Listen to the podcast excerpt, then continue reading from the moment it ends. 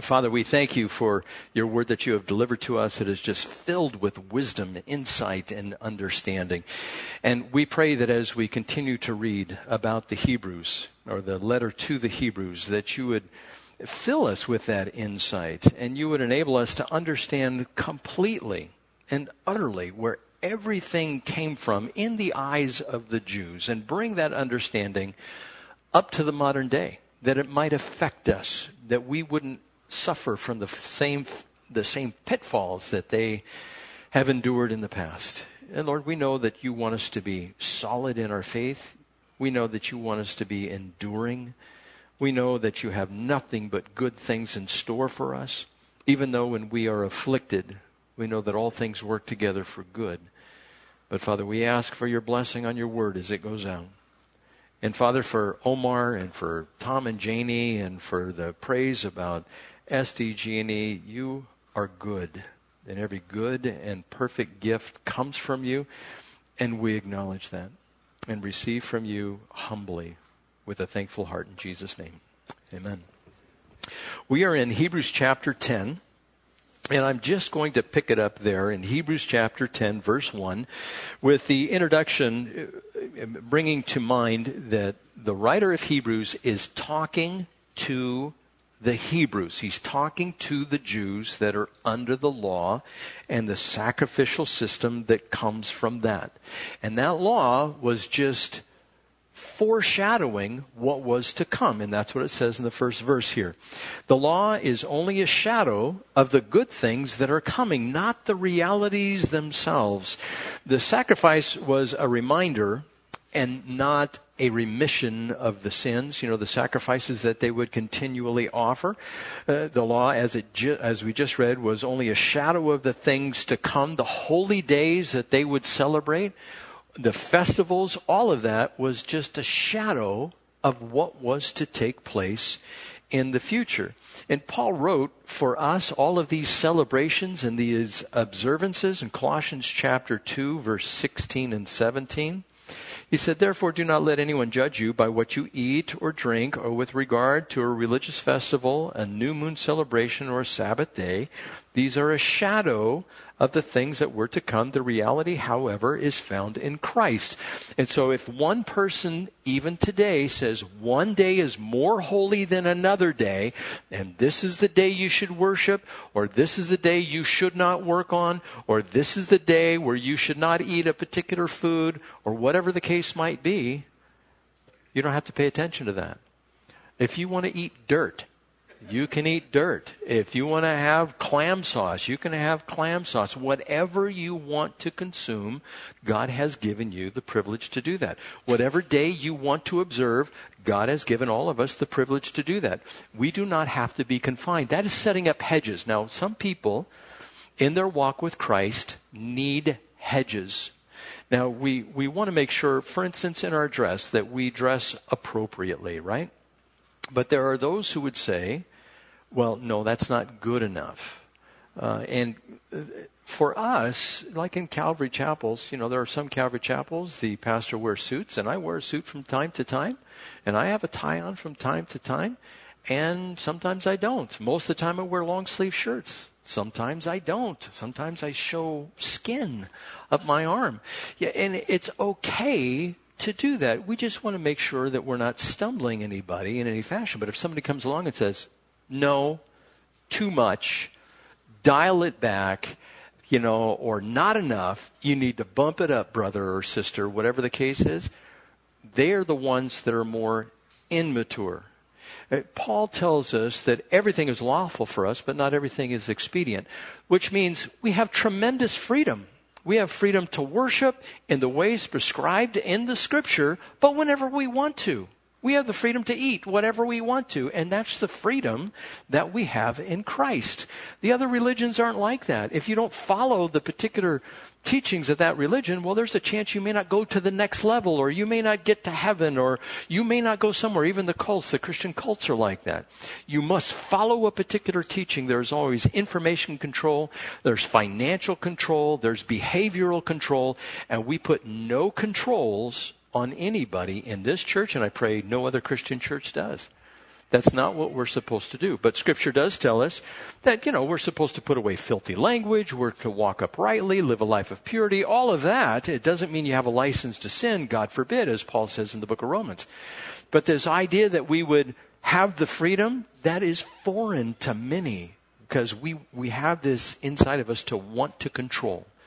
And God says, No, you are free. You are free to be led and guided by the Holy Spirit. He goes on to say, For this reason, it can never, by the same sacrifices repeated endlessly year after year, make perfect those who draw near to worship. If it could, would they not have stopped being offered? And of course, he's talking about the sacrificial system, the bulls and the rams and the lambs being offered, and the goats and the turtle doves and the pigeons. For the worshiper would have been cleansed once and for all and would no longer have felt guilty for their sins. But those sacrifices are an annual reminder of sins because it is impossible for the blood of bulls and goats to take away sins.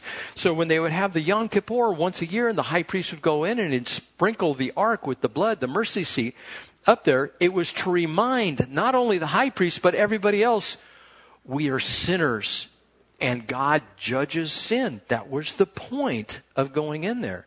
But when Jesus Christ went into the heavenly tabernacle and sprinkled his own blood up there, then it was done once and for all. And that's the difference between the two covenants, as I have already covered in the past weeks. Verse 5 Therefore, when Christ came into the world, he said, Sacrifice and offering you do not desire, but a body you prepared for me with burnt offerings and sin offerings you were not pleased. Then I said, Here I am. It is written about me in the scroll. I have come to do your will, O God. Now, this is a quote from Psalm 40, verses 6 through 8. And in, in verse 8 it says, I desire to do your will. Oh my God, your law is within my heart. And in the previous verses to that, it, it's just, it transfers. Now there is some language difference because you go from the ancient Hebrew text to the Septuagint and from the Septuagint to the English. And so there's a little bit of changing, but that's what it is. It's they quote from Psalm chapter 40 verses 6 through 8. In verse 8 in Hebrews, it says, First, he said, Sacrifices and offerings, burnt offerings and sin offerings you did not desire, nor were you pleased with them, although the law required them to be made. And if you remember Saul, King Saul, in 1 Samuel chapter 15, verse 22, he went out to wipe out the Amalekites, and he didn't do it fully. His heart wasn't fully behind the Lord. And of course, this is a problem, and Samuel accused him of not fulfilling what the Lord had said completely.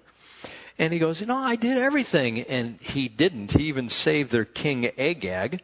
And he took sheep and cattle for plunder. And God said, I want you to destroy it all. And in verse 22 of 1 Samuel chapter 15, it says, to obey is better than sacrifice and to heed is better than the fat of rams the sacrifices had become meaningless. They were just going through the motions, so to speak. And we can run by extension, by application, into that same rut where we get up and oh, I, I, I need to serve at church today. Okay, I'm going to serve at church, and your heart has become cold. Now, when I was growing up in my spiritual walk, there was this guy by the name of Keith Green and he had this song and it says my eyes are dry my heart is cold is what he talked about. In other words he, he, you can do the works but inside the vibrancy of the walk in the spirit it's not there. There's no joy. You're just kind of trudging along. And there's a cloud over your head little lightning and drops falling down wherever you go and it's contagious and other people oh what's wrong with you? Oh woe is me. And, and it's almost like you've been baptized in lemon juice or something rather than the water of the Holy Spirit. And, and it's necessary that we constantly check our hearts that we don't fall into this depressive state as we serve the Lord. And I want to assure you, there are plenty of reasons why you can just buck up and say, that's it, I'm done, I'm turning into Mr. Sourpuss. I'm not going to be happy about anything anymore. And, you know, scripture, Philippians 4 8, what does that say? Whatsoever is true, whatsoever is noble, whatsoever is right, whatsoever is pure, whatsoever is lovely, whatsoever is admirable, if anything is excellent or praiseworthy, think about that, such things, unless you want to think what is a downer, what is bad, earthquakes, and, you know, just go on and on. My daughter and I, we were texting back and forth, and the hurricane's hitting. Then there's a earthquake down in Mexico. 30 plus people died down in Mexico. So I text her back. Not only that, there were 2,300 earthquakes up in Wyoming or Utah because of the super volcano in Yellowstone. They think something's going to happen. I said, not only that, volcanoes around the world. And if you go to this website, this website shows you all the active, current active volcanoes throughout the world. So I took a snapshot of that and I sent it to her and it has all these volcanoes everywhere. And then there's Jose out there in the Caribbean that's coming in, and we had Irma coming up the, the panhandle of Florida, and we had Harvey going on, and she goes, What is going on? And I said, But do you know about the blood moons and the eclipse and all of that, and the harbingers that are to come? It was, and September 23rd, the rapture is going to happen. It's, oh, we're going to die. You know, no, we're not. If you look back, we haven't had a major hurricane in almost 12 years. And before now, the hurricanes were much more prevalent. If you go over to the uh, Far East and Japan and China, the typhoons that hit there are nothing. We have nothing compared to what they get over there. You know, there was, and I forget the year that it happened, but here in the United States, over 6,000 people died in one hurricane. And if we have 50, we think it's a tragedy. I mean, we're doing pretty good compared to the whole of history. And there's websites that show the earthquakes and everything else, and we can be on a downer, and that's just the world.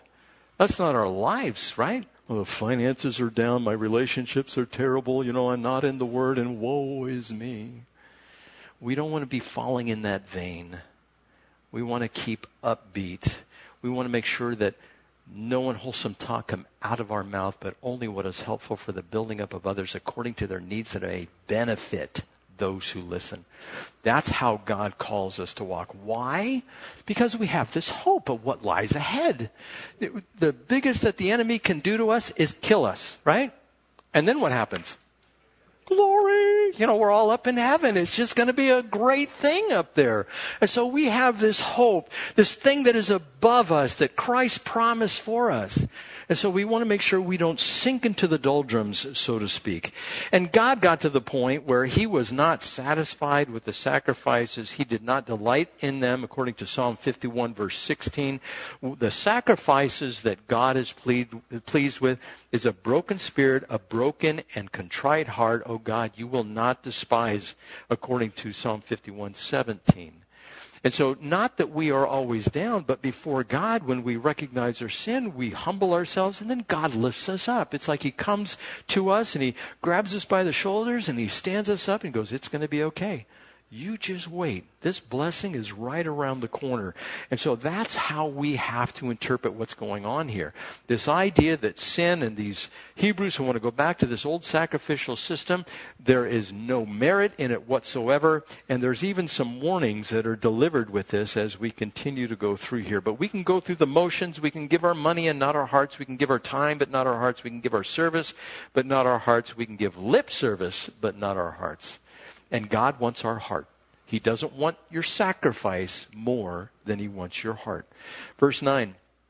Then he said, Here I am. I have come to do your will. He sets aside the first to establish the second, referring to the covenants. And by that will we have been made holy through the sacrifice of the body of Jesus Christ once for all. Day after day, every priest stands and performs his religious duty. Again and again, he offers the same sacrifices which can never take away sins. Now, eh, the sacrifices, we have no idea what the sacrifices are. It, it's almost like where does chicken come from? The store, right? Chicken comes from the store, but it doesn't. It comes from farms. And what do they have to do to get the chicken from the farm? They have to slaughter the chicken. I, I don't know if you remember this.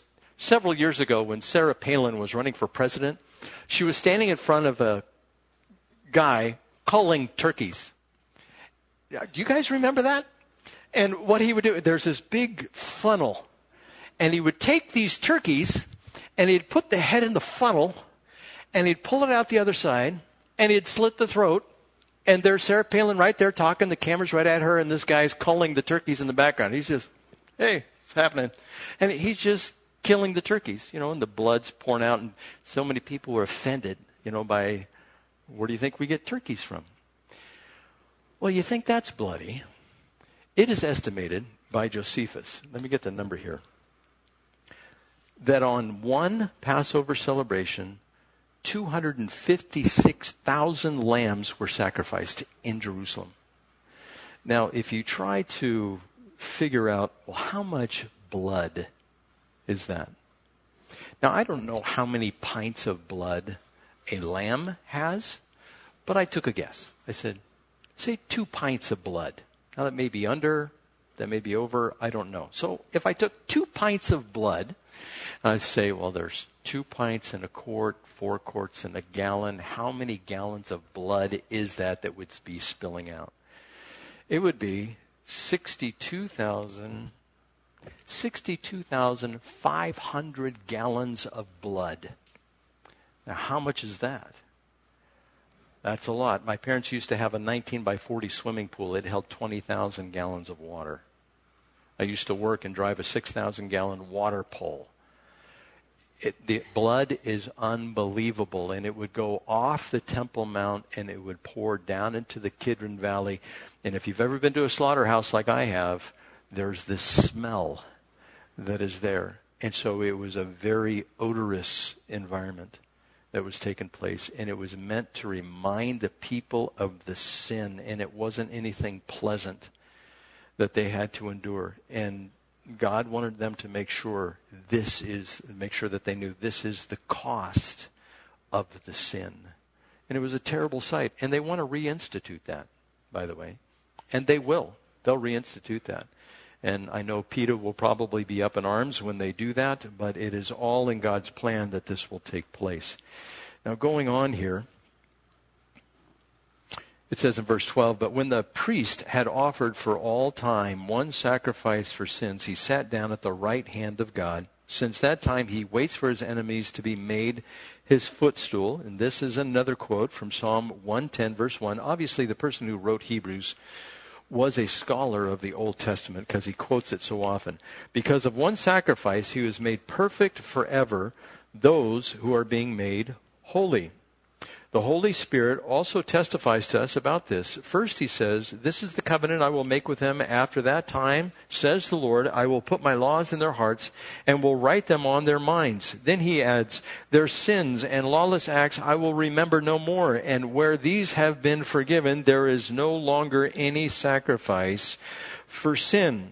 Therefore, brothers, since we have confidence to enter the most holy place in the blood of Jesus by a new and living way opened for us through the curtain that is his body. And since we have a great high priest over the house of God, let us draw near to God with a sincere heart and full assurance of faith, having our hearts sprinkled and cleansed to cleanse us from a guilty conscience and having our bodies washed with pure water. Let us hold unswervingly to the hope we profess. For he who promised is faithful, and let us consider how we may spur one another on towards love and good deeds, and let us not give up meeting together, as some are in the habit of doing, but let us encourage one another, and all the more as you see the day approaching.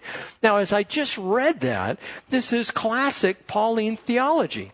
What he does is he gives this is the theological aspect of what the Hebrews are doing in the Old Testament covenant, and this is what they had to follow, and it never took away sin, but it was a foreshadowing of the things to come. So he explains the theology. Once he explains the theology, he goes to the practical application. Once you get the practical application, goes, this is what you do because of the theology. If you don't have right theology, what are you going to do? Make a mistake. And so he lays out the theology, proper theology, and he says, because of this, follow these guidelines. And I'm going to say these guidelines again. If you were to look at the scriptures here, he says, since we have a great high priest over the house of God, first one, let us draw near to God. Because we can. Remember the Old Testament priest? He went into the Holy of Holies. He was the only one that could do it. and only once a year. The rest of the people did not have access to God. But he tells us, draw near to God because of this. And he, secondly, in verse 23 he says, let us hold unswervingly to the hope we profess. So how do you hold unswervingly? You have to have knowledge. You have to know what you're doing, right? If you don't know what you're doing, you kind of panic when there's a problem. You get a little shaken. What's going on? You know, I've explained to you before I scuba dive, right? Buzz and I were partners and we go down there and we're bubbling around. And I know when Buzz is okay, he knows when I'm okay. We do this and everything's just peachy keen. But we've taken some people out before with us, and we get underneath, you know, we're down at 70 or 80 feet, and you can tell that this is not going to end well and the person is not sure what to do. They're not sure what they believe they're supposed to do. And, you know, one of the bad things about scuba diving, if you have this BCD and you blow it up with air, and if you blow it up with air too much, guess what's going to happen? You're going to rise like a cork. And if you rise like a cork, guess what can happen to you? You get the bends. And if you get the bends, what happens to you? You can die. And we don't want anybody to die you know, so we'd come in, Buzz would be the theologian, would come in and pull the air relief valve and settle the person down. It's going to be okay. And that's what teachers in the body of Christ are for. They come in, they say, this is what you're supposed to do. Don't worry, you're not going to rise too quickly. You're not going to blow up and expand and have your joints hurt and everything else. You're going to be just fine. That is all of our task to come to maturity so we can help people inside of the body of Christ. Don't you see how scuba diving's in the book of Hebrews? I mean, it's right there. It's, it's just plain as day. Now, going on with this, it says, let us also consider how we may spur one another on towards love and good deeds. That means, like as the pastor of the church, I'm supposed to come to you and say, look, we need to do this because God wants us to do that. And you might say, I don't think so. What's my job after that? Okay. No, I'm supposed to go, Come on. This is what the Lord wants us to do. I'm supposed to be a cheerleader. Rah, rah, ree, kick him in the knee. You know, let's go do this thing for the Lord. He has enabled us. He has opened the doors for us to do this. Why not go forward? After all, there's a reward in heaven. And still you'll get some people go, I don't know. You know, it just seems like a problem and I'm going to have to spend some money and I won't be able to play my video games or look at my phone if there's no Wi Fi reception. You know, we, we can encourage one another to love and good deeds. If you know somebody inside the body of Christ that, you know, come on, get on the stick. Let's, let's do this thing. Let's go forward. Let's be the disciple. Let's reach out to those who need the gospel, who are dying and going to hell. That's our job. If you know somebody like that, encourage them. If you're a sister in the Lord, you go up to another sister and you go, Hey, sister, how are you? Did you hear Pastor Bill? Or if it's a brother in the Lord, Hey, brother in the Lord, did you hear Pastor Bill? Pat him on the back, say, Let's go do something. You know, and, and uh, doing something doesn't get you salvation. It just means you're being a good child of God. That's all that it means. And that's what we're encouraged to do here. Now, going on with this, he says in verse 25, let us not give up meeting together as some are in the habit of doing, but let us encourage one another, and all the more as you see the day approaching. What does that mean in our vernacular of the day? It means go to church. It means go to study. Now, there are legitimate reasons why somebody doesn't come to church. Legit. You know, they can be a shut in, they can't make it, they're sick, you know, they're visiting a round white thing and yelling some guy's name Ralph all the time, and they, you know, they shouldn't be at church, right? Legitimate. They're, they're away on an anniversary. They're away on a birthday. They've taken a vacation. I mean, all legitimate. But if somebody wakes up and says, I just want to do something different today. Did we not just read the scripture? Let us not give up meeting together as some are in the habit of doing. Now, I don't say this to beat anybody over the head. I'm supposed to encourage everyone here to love and good deeds, just like I'm supposed to encourage myself in that. You are not alone in these things. And so let's make sure that we are sold out. Say, for instance, if you were in the military if you're in the military and uh, the drill sergeant comes in and everybody's supposed to stand at attention at the end of their beds that are completely made and everything is ship shape and you can drop a dime in that mattress and that dime just bounces, and you're the one just crawling out of the bunk and you're putting one shoe on as everybody else is standing at attention and you're putting your shirt on and the drill sergeant walks in.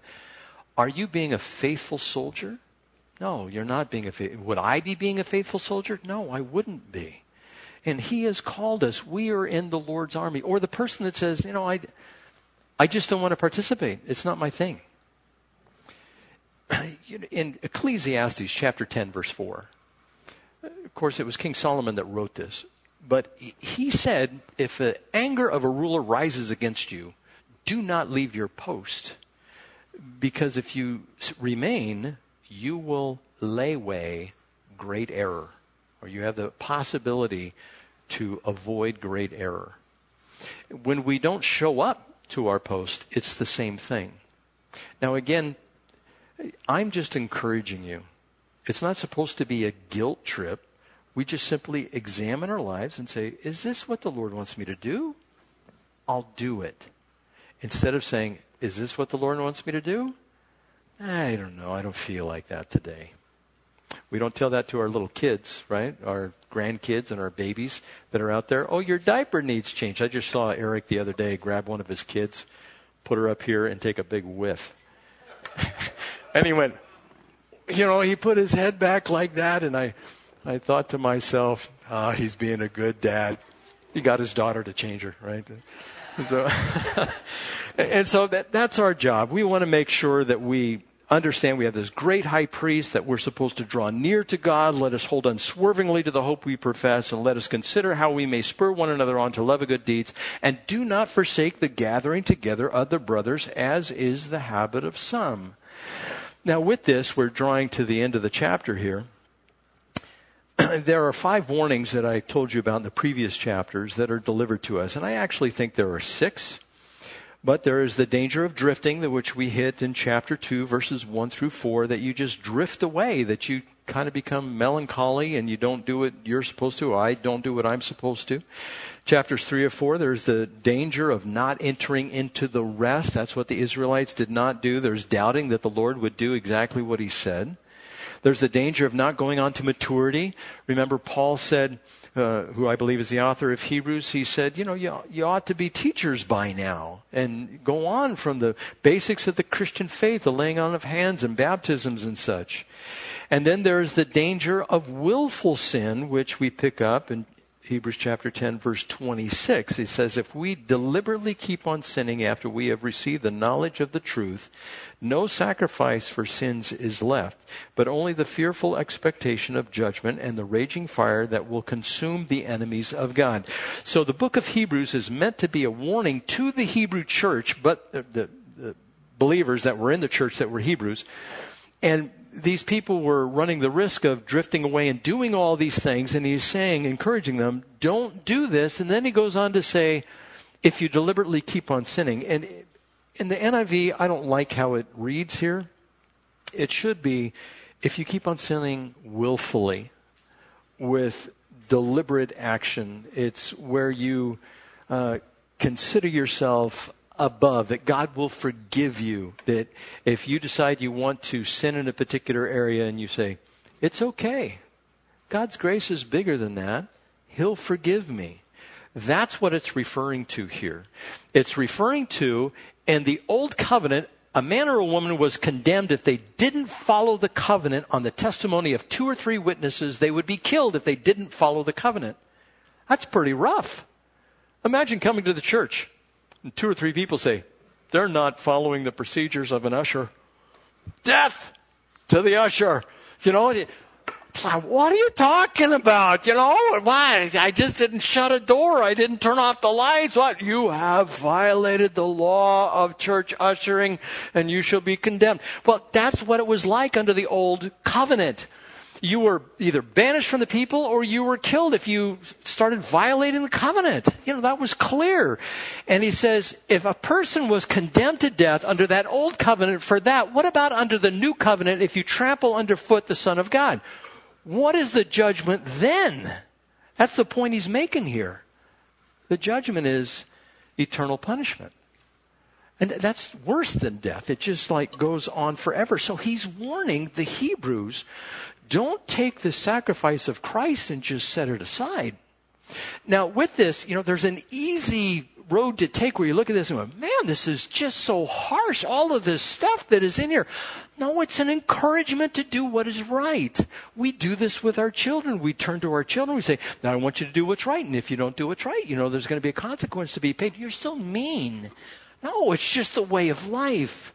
And so God set us up in such a way that we can understand what is to be done and what is not to be done. And by the way, if we fall into a sin and the sin is we we're weak uh, we're not understanding that it really is a sin or we're not strong enough to resist god has so much grace for that individual even the apostle paul in the book of romans wrote about this and i want you to listen to this carefully i'm going to read this out of the living bible sometimes the living bible is a little off but they say it good here It says the law is good then, and the trouble is not there, but with me, because I am sold into slavery with sin as my owner.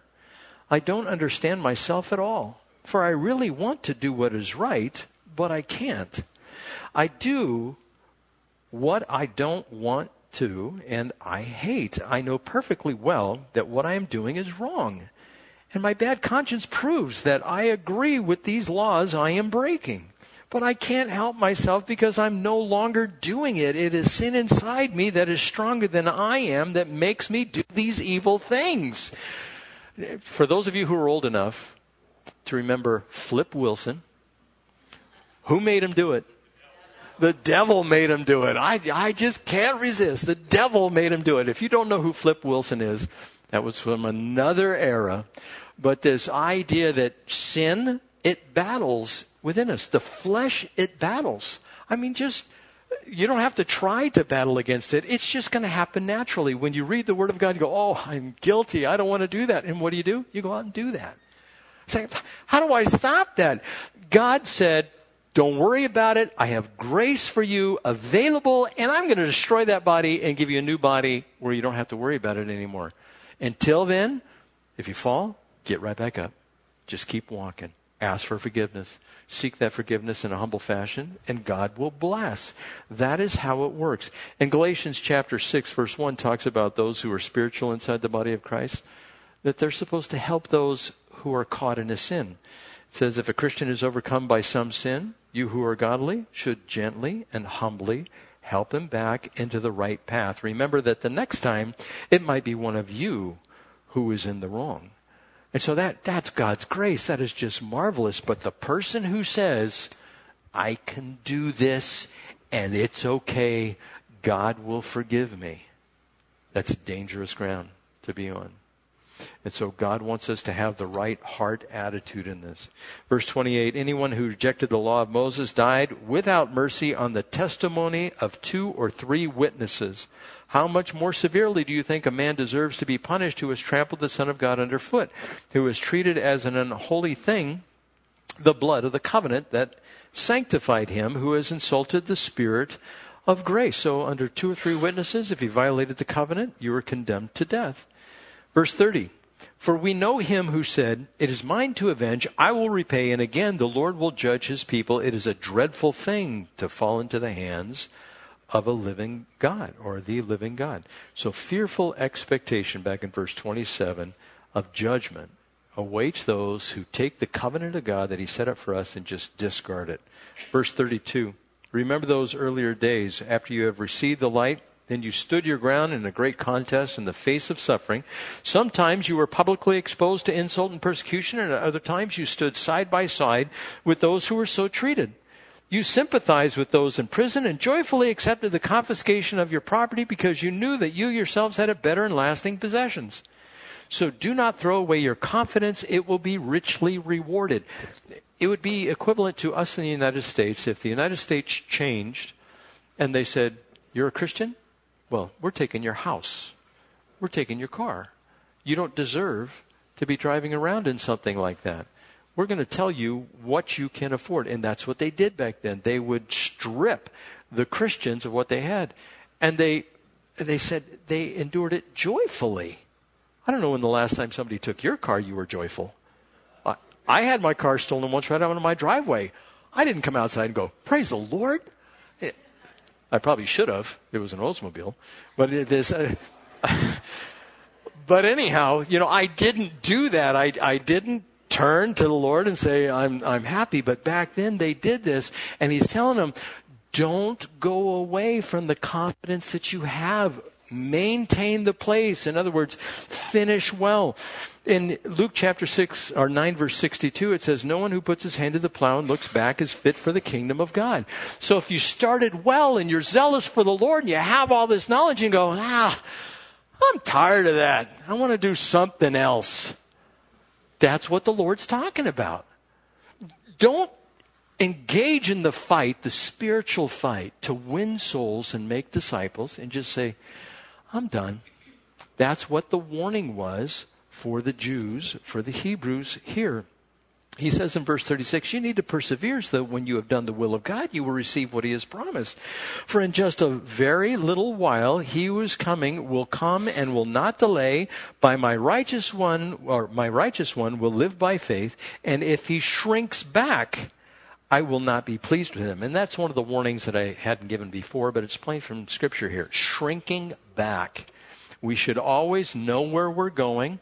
If God changes the direction, wait for that direction to change to where you know exactly where He wants you to be.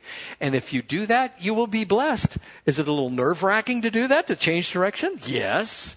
It's nerve wracking to do that. But if the Lord wants you to go, you can go with confidence and you can persevere through it. It's okay. The Lord's leading me in this direction. It's going to be just fine. And he's telling that to the Jews who came to be Christians, who are losing their possessions, who maybe want to go back to the Old Testament sacrificial system. And he's going, don't do it.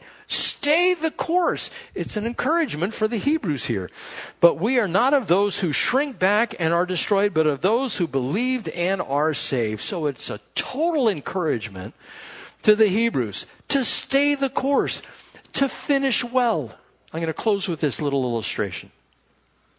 I was talking to a man yesterday. He's a brother in the Lord. He is growing leaps and bounds, but he has been through a, through a share of problems. He was telling me that his wife wonderful woman in the Lord. She was used greatly by the Lord in the Horizon system. Uh, she was serving up in Mount Alaphan in the 1990s, and she was pregnant eight months with a child, and she got breast cancer. The doctor said that she is going to have to deliver the baby. They delivered the baby. The baby is fine. The baby, she's a young woman now. And uh, after that, she went into the breast cancer treatment and she struggled through it for about two years. And then when all hope was lost, they decided, well, we might as well give this shot, this clinic down in Mexico, and they do Laetrile and a few other things. And some people it works for, some people it doesn't. She went down there, and by the way, he thought she was such an evangelist, such an encourager. He thought that she was going to be a Kay Arthur, and he was going to be her manager. She would go give testimonies at Mike MacIntosh's church, Horizon, and, and people would get saved. At one time, she gave a testimony, 80 people came forward to get saved, and it was just a, a tremendous thing. She went down to this Laetrile clinic down there, and she just loved the Lord so much, and he didn't know it, but she only had 30 days to live at that point. And she would carry around her little IV bag, and she went from room to room. And this guy said everybody in every room was on their last leg. It was their last hope in being there. And he said most of the people, when she was there, got saved because she'd go from room to room. And she'd tell them about Jesus Christ and his love for them and that they could live forever. And so she was this evangelist. And as this guy is telling me this, he's just going, Praise the Lord, I know why she was here. I know what she was supposed to accomplish to lead others to the Lord. And she persevered right to the end. And she succumbed to the disease after a month of being down in Mexico. But he was happy for the fact that the Lord used her. You know, we, we may have trials and tribulations, and he was sad for it. And now he's married to a woman who has Alzheimer's. And, you know, and it just, it seems like it's compounding. But his heart was just like, you know, the Lord's good. And I think to myself, I want to be like that. I want to have that attitude. I want to make it to the right up to the end. I want to be serving the Lord. So that's my encouragement to you. May the Lord bless you. May He keep you. May you receive encouragement as often as you need it to do those works He has called us all to do. May you persevere and not fail. May you set the flesh to the side and be able to walk a life of victory. The Holy Spirit can enable all of us to do that. In Jesus' name. Father, I would ask that you would help us all in here to walk this walk, this difficult walk that is down here, knowing that all things work together for good. Romans 8 28 and we understand that it is for our benefit, not only for this life, but also for the life to come. May we be those true witnesses, those who are humble, those who are meek in your side, but who are strong in the power of the Lord, being witnesses and encouraging others. In Jesus' name, we'll accomplish this through your power. In Jesus' name, and the church said,